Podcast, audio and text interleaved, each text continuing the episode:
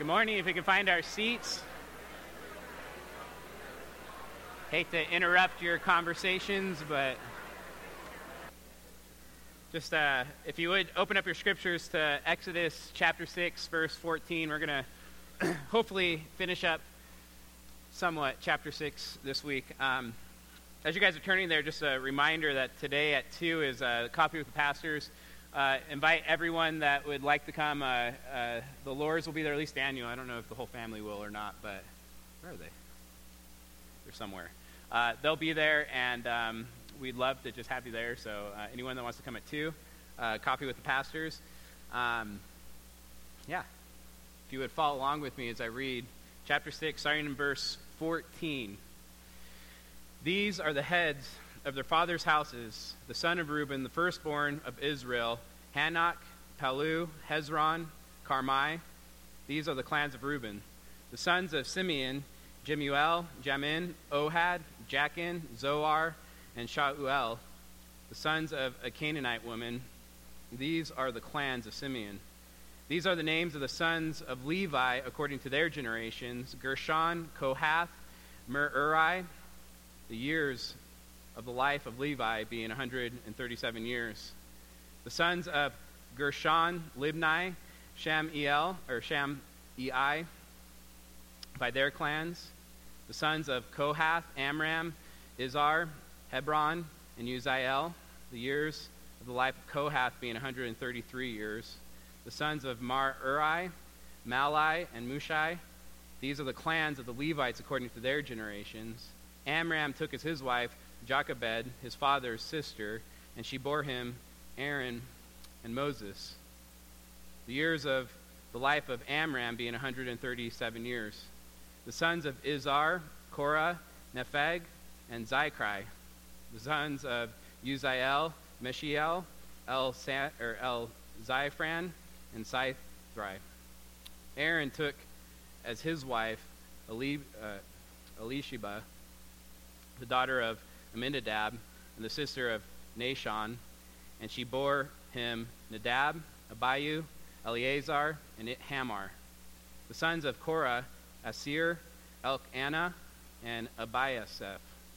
These are the clans of the Korahites. Eleazar, Aaron's son, took as his wife one of the daughters of Putiel, and she bore him Phinehas.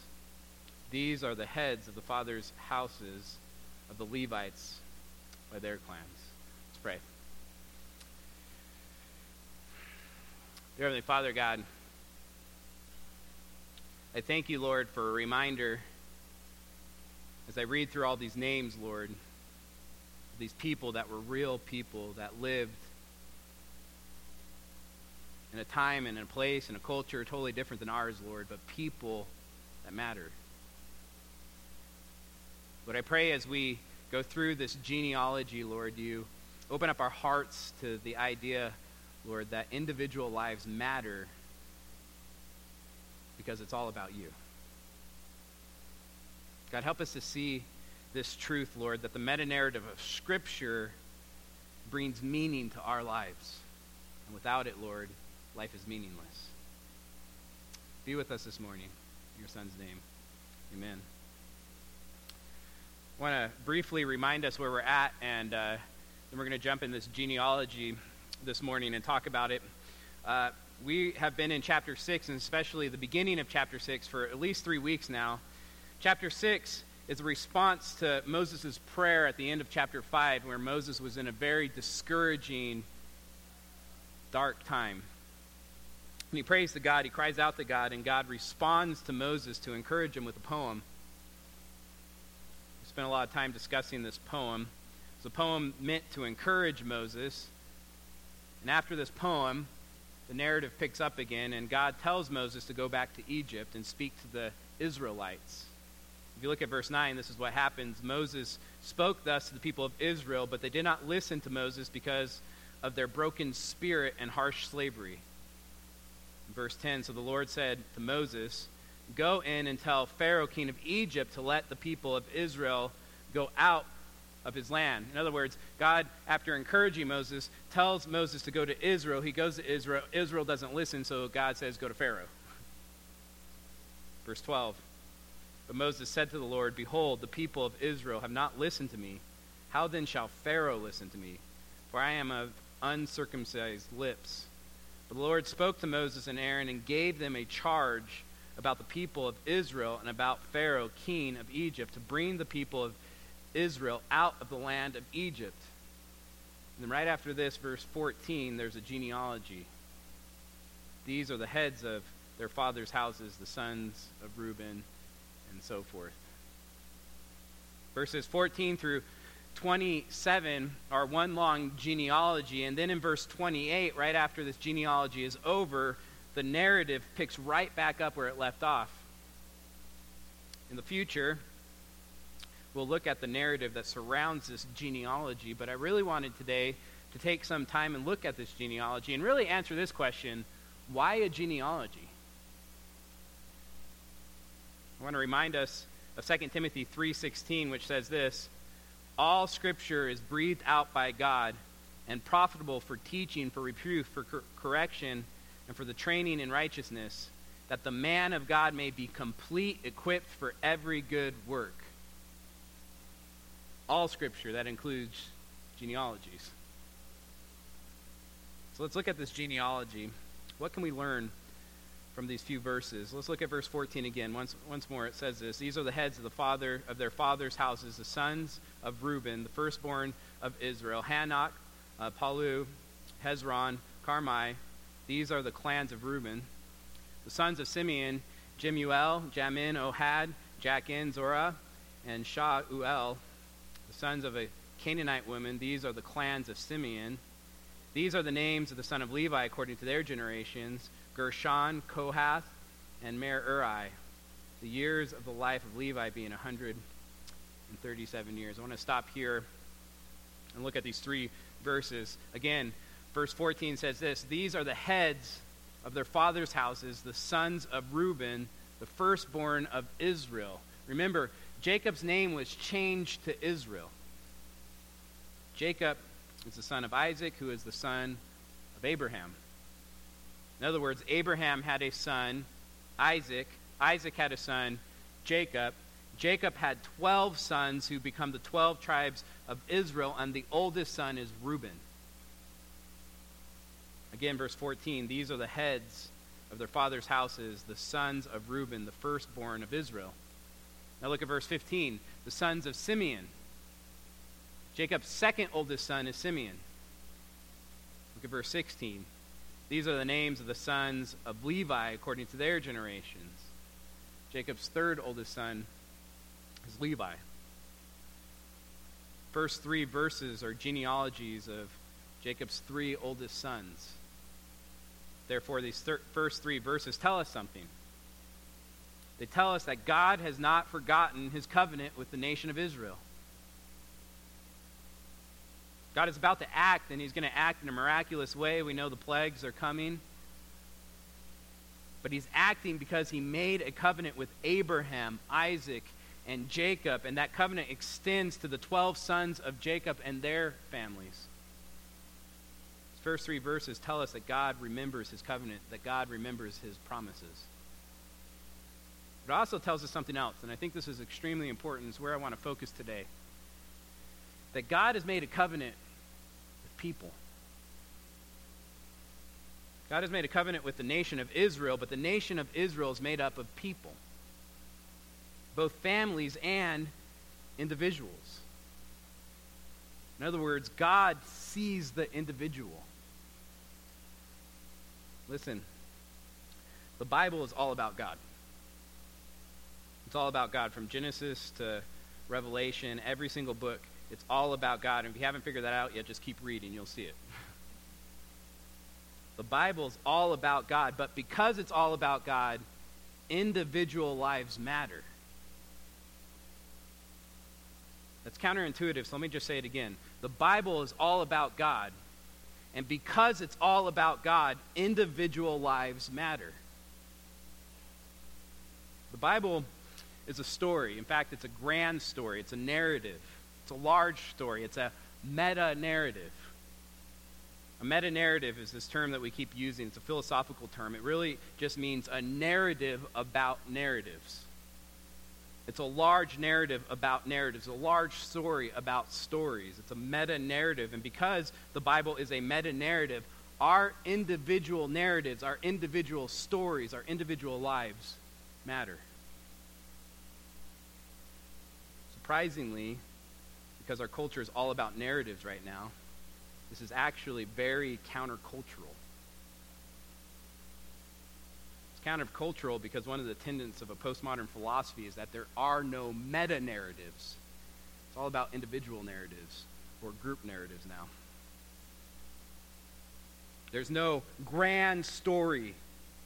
There's no story outside of us that defines us.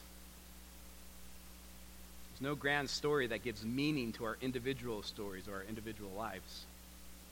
In fact, this term meta-narrative uh, was popularized in the 1980s to help define what postmodernism is. Postmodernism denies the existence of meta-narratives. Simply, a postmodern worldview says there's nothing outside of us that defines us. There's nothing outside of me, in other words, that tells me who I am. There's nothing outside of me that tells me what's right or wrong what a person is, what gender is, what marriage is, what the purpose of life is. There is nothing outside of me that tells me who I am. But there's a problem with this. If all we are are individual narratives, there's nothing outside of us that defines us. If there's nothing outside of me that connects my story to your story, and there's nothing that brings meaning to our narratives. In other words, our individual narratives, if there's no large meta narratives, are meaningless. In fact, this is what Solomon talked about in Ecclesiastes vanity, vanity, all is vanity. Meaningless, meaningless. It's all meaningless. Because there's nothing to judge our individual lives or stories by.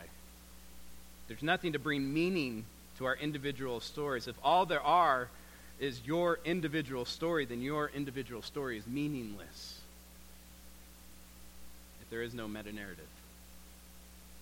But in the biblical worldview, we are all a part of a meta narrative.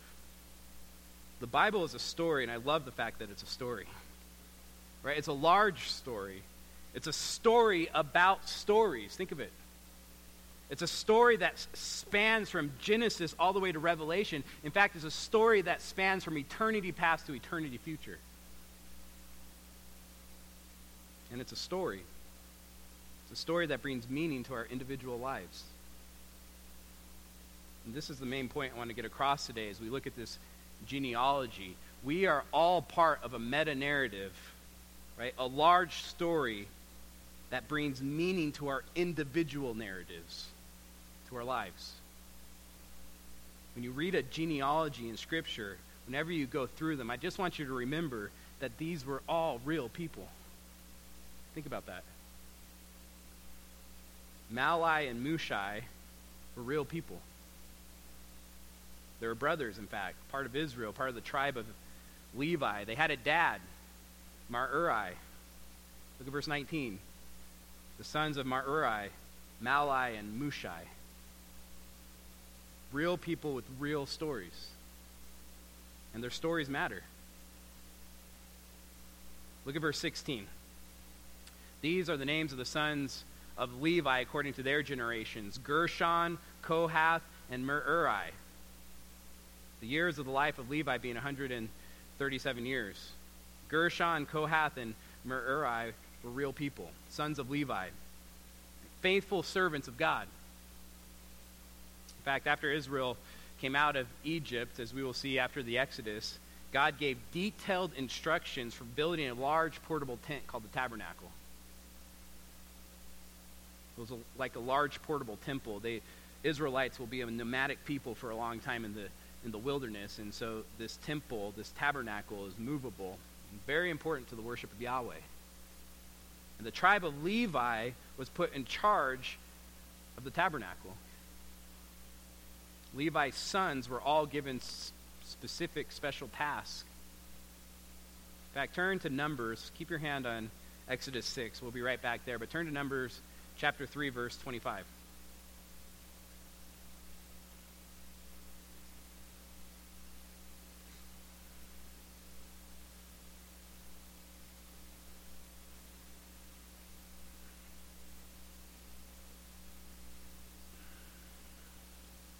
Numbers 3, verse 25 says, And the guard duty of the sons of Gershon in the tent of meetings involved in the tabernacle, the tent with its coverings, the screens for its interests of the tent of meetings, the hangings of, uh, of the court, the screens for the door of the court that is around the tabernacle and the altar and its cords, all the service connected with these.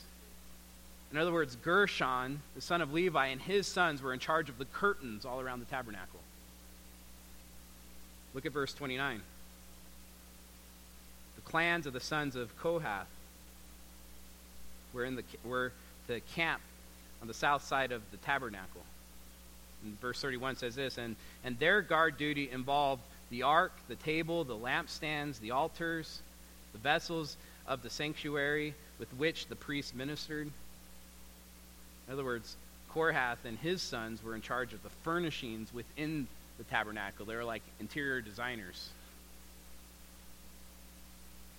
Now look at Numbers chapter 3, verse 36. And they appointed guard duty of the sons of Mariah, or Marai, involved the frames of the tabernacle, the bars, the pillars, the bases, and all their accessories, all the service connected with these. Also, the pillars around the court with their bases and pegs and cords. Merari and his sons were structural engineers of the tabernacle. Gershon, Kohath, and Merari were all real people, and they were all given a specific task, a calling to take care of the tabernacle. And here's the point their stories matter they matter. They, they, they may not be as well known as Aaron, Moses, and someone like David. Right? I don't know anyone that's named Gershon. But their stories matter. Because worship of God matters. Because worship of God matters, the tabernacle mattered. Because they are part of a meta narrative that's bigger than their individual stories. Their individual stories matter. Gershon, Kohath, and Merari were faithful servants. This is really, I believe, comparable to the gift of service within the church today, right? Men and women that work behind the scenes every week here at Country Oaks. This building was, was really built by members of this church. The stage that just got built, the walls that were put up, the decorations inside, the landscaping outside our deacons who work behind the scenes and serve, serve our widows, that put the Lord's Supper together,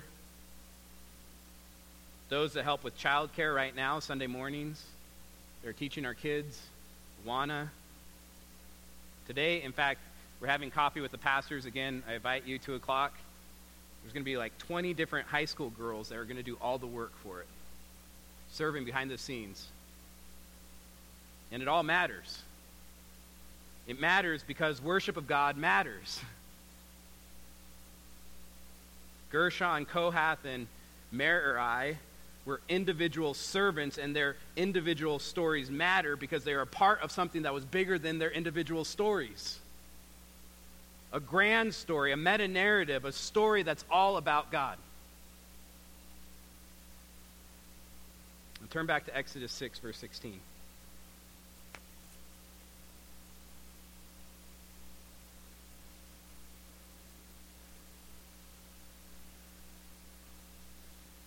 Exodus 6, verse 16. These are the names of the sons of Levi according to their generations Gershon, Kohath, and Merari. The years of the life of Levi being 137 years. The sons of Gershon, Libni, and Shimei. by their clans, the sons of Kohath, Amram, Izhar, Hebron, and Uzziel. The years of the life of Kohath being 133 years. The sons of Merari, Mahli, and Mushi. These are the clans of the Levites according to their generations. Amram took his wife Jochebed, his father's sister, and she bore him Aaron and Moses. The years of the life of Amram being 137 years. Just a side note Amram did marry his aunt. Again, verse 20 Amram took as his wife Jochebed, his father's sister. At this point, this was allowed. It wasn't until the law of Moses that near relatives were forbidden to marry. And that's Leviticus 18. Look at verse 21. The sons of Izhar, uh, Korah, Nepheg, and Zichri. Again, verse 21. The sons of Izhar, Korah. If Gershon, Kohath, and Merari are examples of faithful servants that worked behind the scenes. Korah was the exact opposite. Korah was someone who thought way too highly of himself, that wanted to be honored in this life. And this is important. As we go through biblical genealogies, we have to understand that biblical genealogies are uncensored. In fact, you know, the whole Bible is uncensored.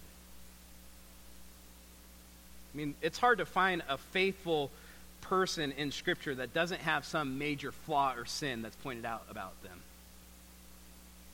This is true for genealogies.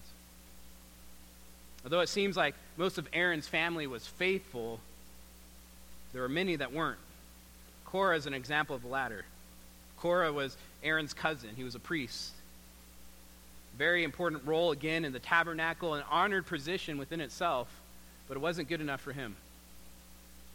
Number 16:1 says this, Now Korah, the son of Izhar, son of Kohath, son of Levi. It's the same person. This is Korah. Verse 2 says this, and they, that's Korah and his followers, rose up before Moses with a number of people of Israel 250 chiefs of the congregation, chosen from the assembly, well known men. They assembled themselves together against Moses and against Aaron, and said to them, You have gone too far, for all in the congregation are holy, every one of them, and the Lord is among them. Why do you exalt yourself above the assembly of the Lord? In other words, Korah is saying something like this Who are you, Moses, to be in charge of us? Or, who has put you in charge of us, Moses? Korah didn't want to submit to Moses' authority, but who put Moses in charge of the Israelites? God, right? That's clear in Exodus. In fact, Moses was doing everything he could not to be in charge of the Israelites. God had to pull him, like, drag him, screaming and kicking. Therefore, this rebellion is not just against Moses, this rebellion ultimately is against God. God has made it very clear to everyone that Moses and Aaron were his chosen leaders, miracle after miracle after miracle done through Moses. Therefore, this rebellion is against God. Look at verse 28. It says this And Moses said, Hereby you shall know that the Lord has sent me to do all these works, and that it has not been on my own accord.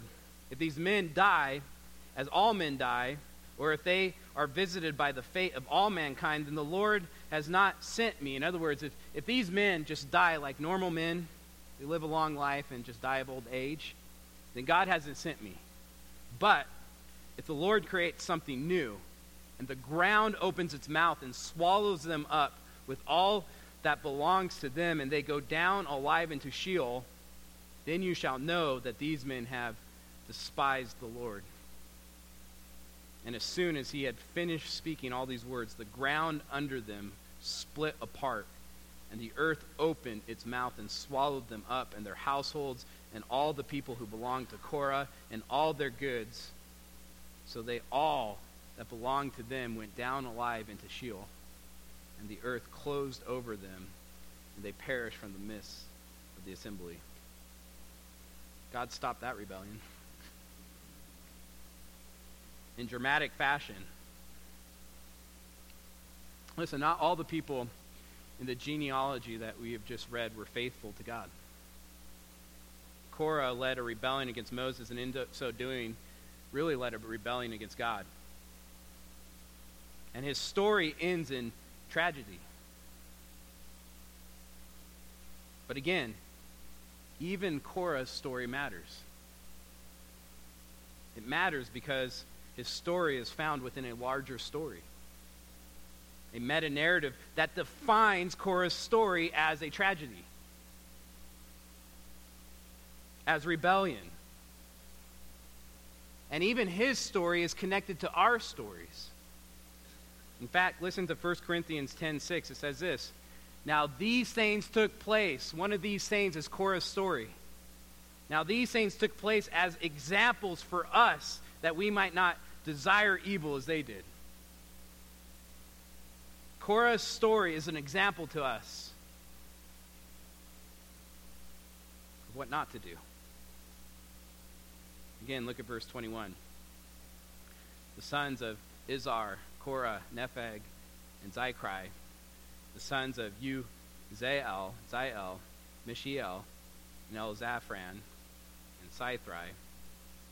Verse 23 Aaron took as his wife Elisheba, the daughter of Amminadab, and the sister of Nahshon. What's interesting here is that Amminadab and Nahshon are mentioned because they're really not a part of the lineage of Aaron or Moses or part of the tribe of Levi. In fact, they're only related to Aaron through his wife, Elisheba. But you know who lineage they are part of? King David. Therefore, both of these men are included in Jesus' lineage found in Matthew. Matthew 1 1 the book of the genealogy of Jesus Christ, the son of David, the son of Abraham. Abraham was the father of Isaac. Isaac was the father of Jacob. Jacob was the father of Judah and his brothers, and Judah the father of Perez and Zerah by Tamar. Perez the father of Hezron. Hezron the father of Ram. Ram the father of Amminadab. And Amminadab the, the father of Nahshon. And Nahshon the father of Salmon. And Salmon the father of Boaz by Rahab and Boaz, the father of Obed, by Ruth, and Obed, the father of Jesse, and Jesse, the father of David the king. Again, look at verse 23. Aaron took as his wife Elisheba, the daughter of Amminadab, and the sister of Nahshon, and she bore him Nadab, Abihu, Eleazar, and Ithamar. Now, uh, Nadab and Abihu are Aaron's oldest sons if you follow this genealogy. Now, think about that for a second. That means not only are they Aaron's sons, but they are nephews of Moses. Uncle Moses. How cool is that? Talk about a privileged lineage, family. These two boys grew up surrounded by God and godliness, examples of godliness. In fact, Exodus 24, verse 9 says this Then Moses and Aaron, Nadab and Abihu, and 70 of the elders of, of Israel went up and they saw the God of Israel. I don't know how they did that and lived, to be honest. Nadab and Abihu are the only two that are mentioned of all these people next to Aaron and Moses. And they had the privilege of seeing God. Really, no Israelite except Moses himself has ever been given a higher privilege. But even with these great privileges, their stories end in tragedy.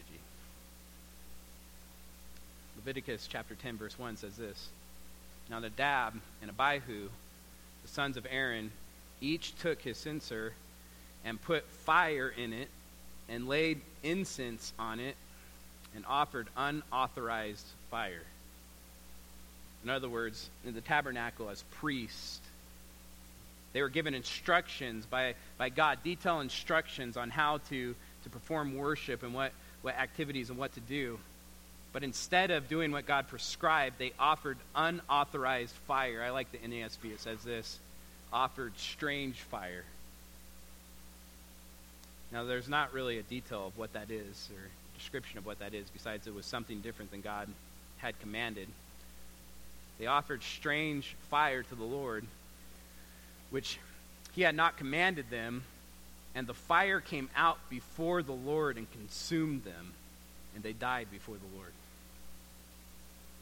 One commentator explained it this way the crux of Nadab and Abihu's sin was approaching God in a careless, self will, inapproachable manner, or inappropriate manner, without the reverence he deserves.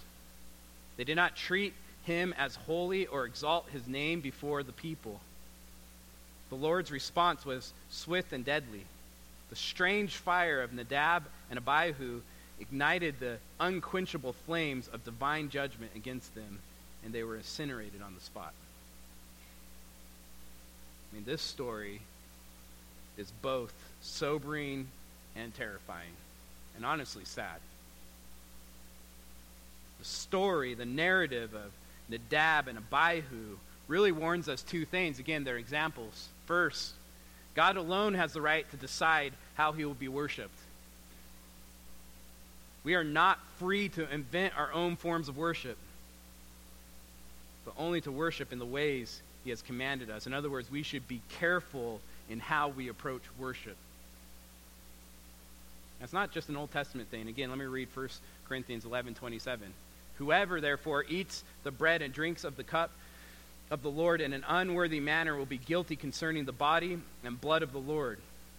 Let a person examine himself then, and, and so eat of the bread and drink of the cup. For anyone who eats and drinks without discerning the body eats and drinks in judgment on himself. That is why many of you are weak and ill, and some have died. We should have a reverence when we come to the Lord in worship. Second thing we learn Nadab and Abihu is that your title, your family history, your upbringing will not save you. Only a personal faith in the Lord Jesus Christ will save you. Personal trust in Him. Again, Nadab and Abihu are real people real stories, and their stories matter. Stories matter because worship of God matters. Because they are a part of a larger story that's all about God, a grand story of redemption, a meta narrative that brings meaning to their individual lives and individual stories. Look at verse 24. The sons of Korah, Assir, Elkanah, and Abiasaph. These are the clans of the Korahites. Eleazar, Aaron's son, took as his wife one of the daughters of Putiel, and she bore him Phineas. I love Phineas. He is the last person mentioned in this genealogy, but he may be last. He's definitely not the least. In fact, Phineas could be one of my favorite characters in all of Scripture after studying this week. He really embodies my favorite verse, one of my favorite verses in all of Scripture, and that's 1 Corinthians 16 13. Be watchful, stand firm in the faith, act like men, be strong. Phineas was a man who had a zeal for God's glory. Numbers 25, verse 1 says this While Israel lived in Shittim, the people began to whore with the daughters of Moab. These invited the people to sacrifice um, of their gods, and the people ate and bowed down to their gods. In other words, Israel engaged in idolatry. But it wasn't just any idolatry, this was pagan worship. And pagan worship is often very sexual in nature. Pagan cultures would have print, or, uh, uh, temple prostitutes, and that was part of the way you would worship. This worship of Baal, I just want to be clear, was performing some perverted act. Verse 3 So Israel yoked himself to Baal Peor, and the anger of the Lord was kindled against Israel. Now, the punishment for this type of rebellion and false worship and idolatry was death. And this is clearly stated in the law of Moses for an Israelite. So, verse 4, this is what it says And the Lord said to Moses, Take all the chiefs of the people and hang them in the sun before the Lord, that the fierce anger of the Lord may turn away from Israel. Let me be clear this is a direct command to the Israelites. Put these men to death for their false worship. And Moses said to the judges of Israel, Each of you kill those of his men who have yoked themselves to Baal of Peor. And behold, one of the people of Israel came and brought a Midianite woman to his family in the sight of Moses and in the sight of the whole congregation of the people of Israel while they were weeping in the entrance of the tent of meetings. Now, I don't want to get into the details here of what exactly is, is going on or how it's, it's came, but there's an implication here that this man took a Midianite woman and performed a gross sexual act in the sight of Moses, in the sight of the whole congregation of the people of Israel, in the entrance of the tent of meetings. Tabernacle.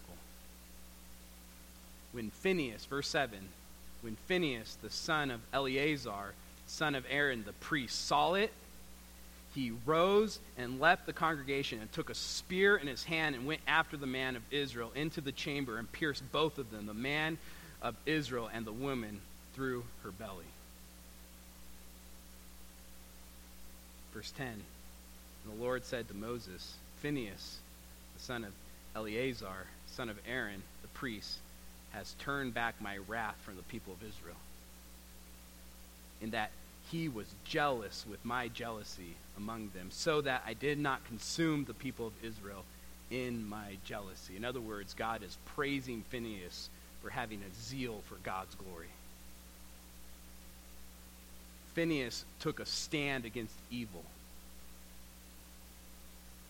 And he's celebrated for this in, in the scriptures. In fact, there's a psalm that mentions him. Psalm 106, 28 says this Then the yoke themselves, or then they, that's Israel, then they yoked themselves to the Baal of Peor and ate sacrifices offered to the dead. They provoked the Lord to anger with their deeds, and a plague broke out among them. Then Phineas stood up and intervened, and the plague was stayed. I just love that, that verse, verse 30. And Phineas stood up and intervened. Listen, we need more Phinehas's in the church. Let me just be clear. Not people that take justice in their own hands. That's not what Phineas did. Phineas was a priest. He was in a place of authority. He acted out in that authority. We as Christians in the church don't have the same authority that Phineas has. But Phineas embodied what Paul commanded the church to be be watchful, stand firm in the faith, act like men, be strong. 1 Corinthians 16 13. Listen, this is going to sound weird. I want you to hear me out before you jump to conclusions on what I'm saying. I'm tired of Christians being nice.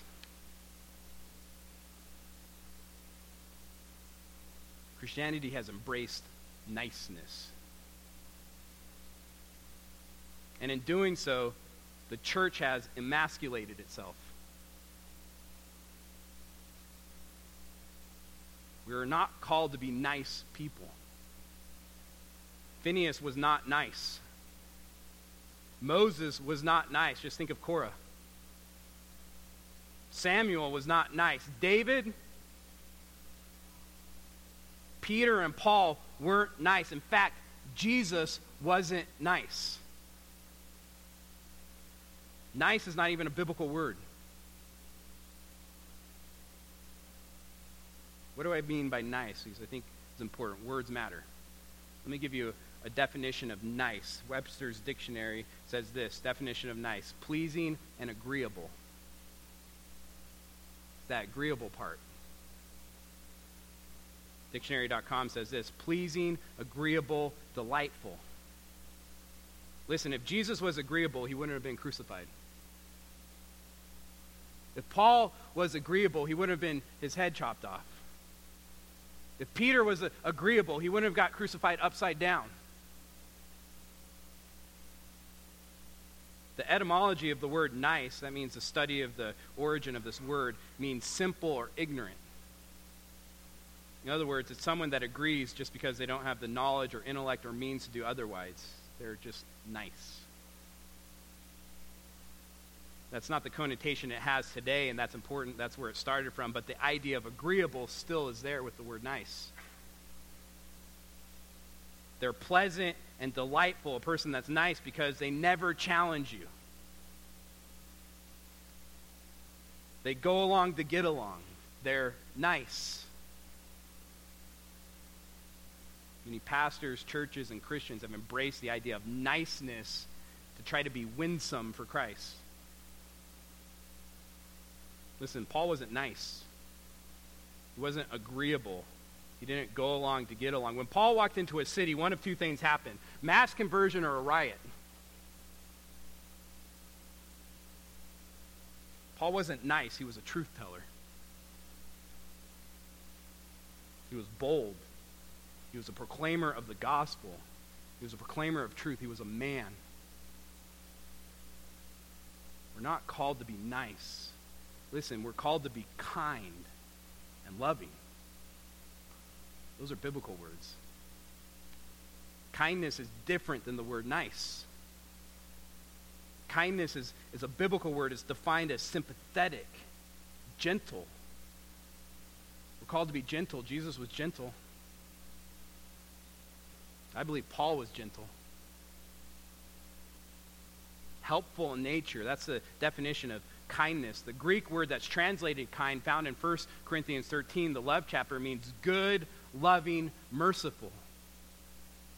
And what does love and mercy do? Love speaks truth. It speaks truth. In fact, it rejoices in truth. 1 Corinthians 13 4, love is patient and kind. Love does not envy or boast. It's not arrogant nor rude. It does not insist on its own way. It's not irritable or resentful. It does not rejoice at wrongdoing. I believe too many Christians are rejoicing at wrongdoing to try to be winsome for Christ. It does not rejoice at wrongdoing, but rejoices with the truth. Love is sharing the truth.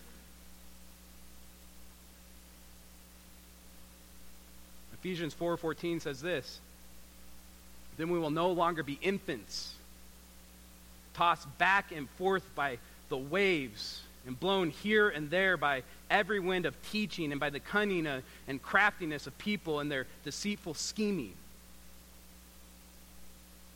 That's what we're not supposed to be doing. That's niceness. Being nice is, is being tossed back and forth by, by the waves and being blown here and there by every wind of teaching with the purpose of not offending someone. Not taking a stand because it might be offensive. That's niceness, but it's not love. Ephesians 4:14 then we will no longer be infants. That's not a good thing being an infant, by the way tossed back and forth by the waves and blown here and there by every wind of teaching and by the cunningness and craftiness of people and their deceitful scheming. Verse 15, instead, speaking the truth in love. Proclaiming truth and love go hand in hand. Listen, I've said this a number of times, but I think it's something that Christians need to hear. Truth without love is harsh. You can be truthful without loving a person and it comes off harsh and uncaring. We're to be gentle and kind. We're to be truthful. Truth without love is harsh. Love without truth is not love. I think the church has sacrificed truth for the purpose of being nice. And therefore, they have sacrificed love. Niceness is not love. Proverbs 28:1 says this, "The wicked flee when no one pursues, but the righteous are as bold as lions." Phineas was as bold as a lion. He was an amazing character. Look at verse 25 again. Eleazar, Aaron's son, took as his wife one of the daughters of uh, and she bore him Phineas. I love Phineas. Amazing character. In fact, in Numbers 31, he serves as a military commander. That's not surprising. Battled against the Midianites. He remained faithful during wandering, the wandering in the wilderness, so much so that, that God allowed him to cross over and enter into the promised land. That's Judges chapter 20. He even helped bring peace between a couple of tribes of Israel when civil war was about to break out. Joshua chapter 22, meaning he was bold, but he also was a peacemaker.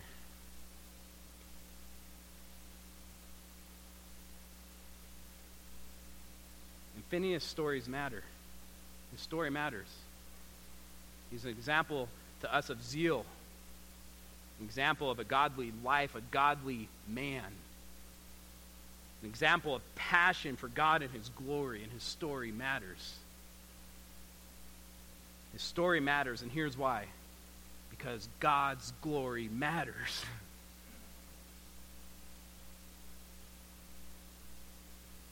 Phineas' story matters because he's a part of a mega narrative, meta narrative that's all about God. Which leads to a question, and I want to answer this before we end today. Why this genealogy here? In the large story of Scripture, the meta narrative of Scripture, when you look at the story of, of Exodus, this genealogy just kind of pops up. Why this genealogy here? Most genealogies in Scripture are Christ centered, meaning following the seed that eventually becomes Christ. Not this one. This genealogy focuses on one family, Levi's family. The seed was passed down to Judah's family. I think 26, verse 26, tells us why this genealogy. It says this These are the Aaron and Moses, right? It's talking about this genealogy. That's the context. These Aaron and Moses that are mentioned in this genealogy, these are the Aaron and Moses to whom the Lord said, Bring out the people of Israel, whom from the land of Egypt by their hosts. It was they who spoke to uh, Pharaoh, king of Egypt, about bringing out the people of Israel from, from Egypt. This Moses and this Aaron when you look at this genealogy, it's obviously focused on Moses and Aaron. It's really showing their qualifications as leaders, it's just telling their story. It's really important to the ancient reader to know the family history of a character within Scripture. And particularly Aaron, right? The focus of this, this genealogy is Aaron and, and his life and his family, and that's probably because we're already getting the backstory of Moses in Exodus 2 for 5. So the author is focusing on Aaron, just showing his story. But this really just brings us back to the main point I've been trying to get across this whole sermon. Really, the main takeaway I want us to understand. Because of the biblical mega narrative, Aaron's story matters. Because of the biblical meta narrative, this large story, Moses' individual story matters. Because of the biblical meta narrative, individual stories matter, individual lives matter. Meaning your life matters. Meaning your story matters. But that's only because of the biblical meta narrative. Keep hearing phrases in our culture like Black Lives Matter, Brown Lives Matter, Blue lives matter. All lives matter. But listen, in a secular worldview, they don't. Let me be clear, they don't. In a postmodern worldview, they don't. Any worldview that denies a meta narrative can't bring meaning to individual lives. Therefore, they don't matter even this new cult and religion of social justice movement, doesn't have a meta narrative that gives meaning to individual lives. It's only in a biblical worldview that all lives matter. Because we're a part of something bigger than us, a meta narrative, a story that defines us, a story that says every single human being matters. Black, white, brown, yellow, male, female, tall, short, young, old, born, unborn, righteous, unrighteous, Christian, non Christian, all lives matter. Because all lives are made in the image of God. And all lives are made for the glory of God. And therefore, all lives matter. The biblical meta narrative gives meaning, purpose, and value to individual lives. And that's why there's a genealogy here. Because individual lives matter. Let's pray.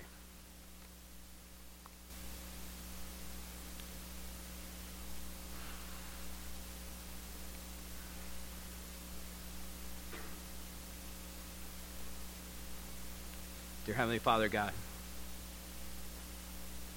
Lord, I thank you for bringing purpose in my life, for bringing meaning and value. Not because of what I have done, I didn't create myself. I didn't put myself here in Tehachapi. You created me. You made me in your image. I'm a part of a story that's so much bigger than me. It's not about me, it's about you. And because of that, my life matters.